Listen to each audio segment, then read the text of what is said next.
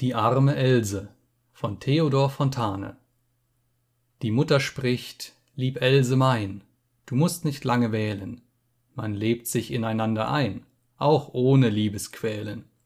Manch eine nahm schon ihren Mann, dass sie nicht sitzen bliebe, und dünkte sich im Himmel dann, und alles ohne Liebe.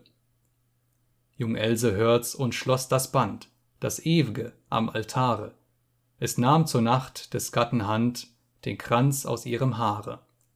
Ihr war zu Sinn, als ob der Tod zur Opferbank sie triebe, sie gab ihr alles nach Gebot und alles ohne Liebe.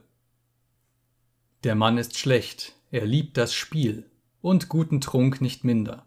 Sein Weib zu Hause weint zu viel und ewig schreien die Kinder. Spät kommt er heim, er kost, er schlägt, nachgiebig jedem Triebe. Sie trägt's, wie nur die Liebe trägt, und alles ohne Liebe.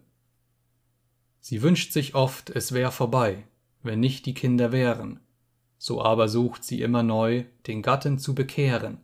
Sie schmeichelt ihm, und ob er dann auch kalt beiseit sie schiebe, sie nennt ihn ihren liebsten Mann und alles ohne Liebe.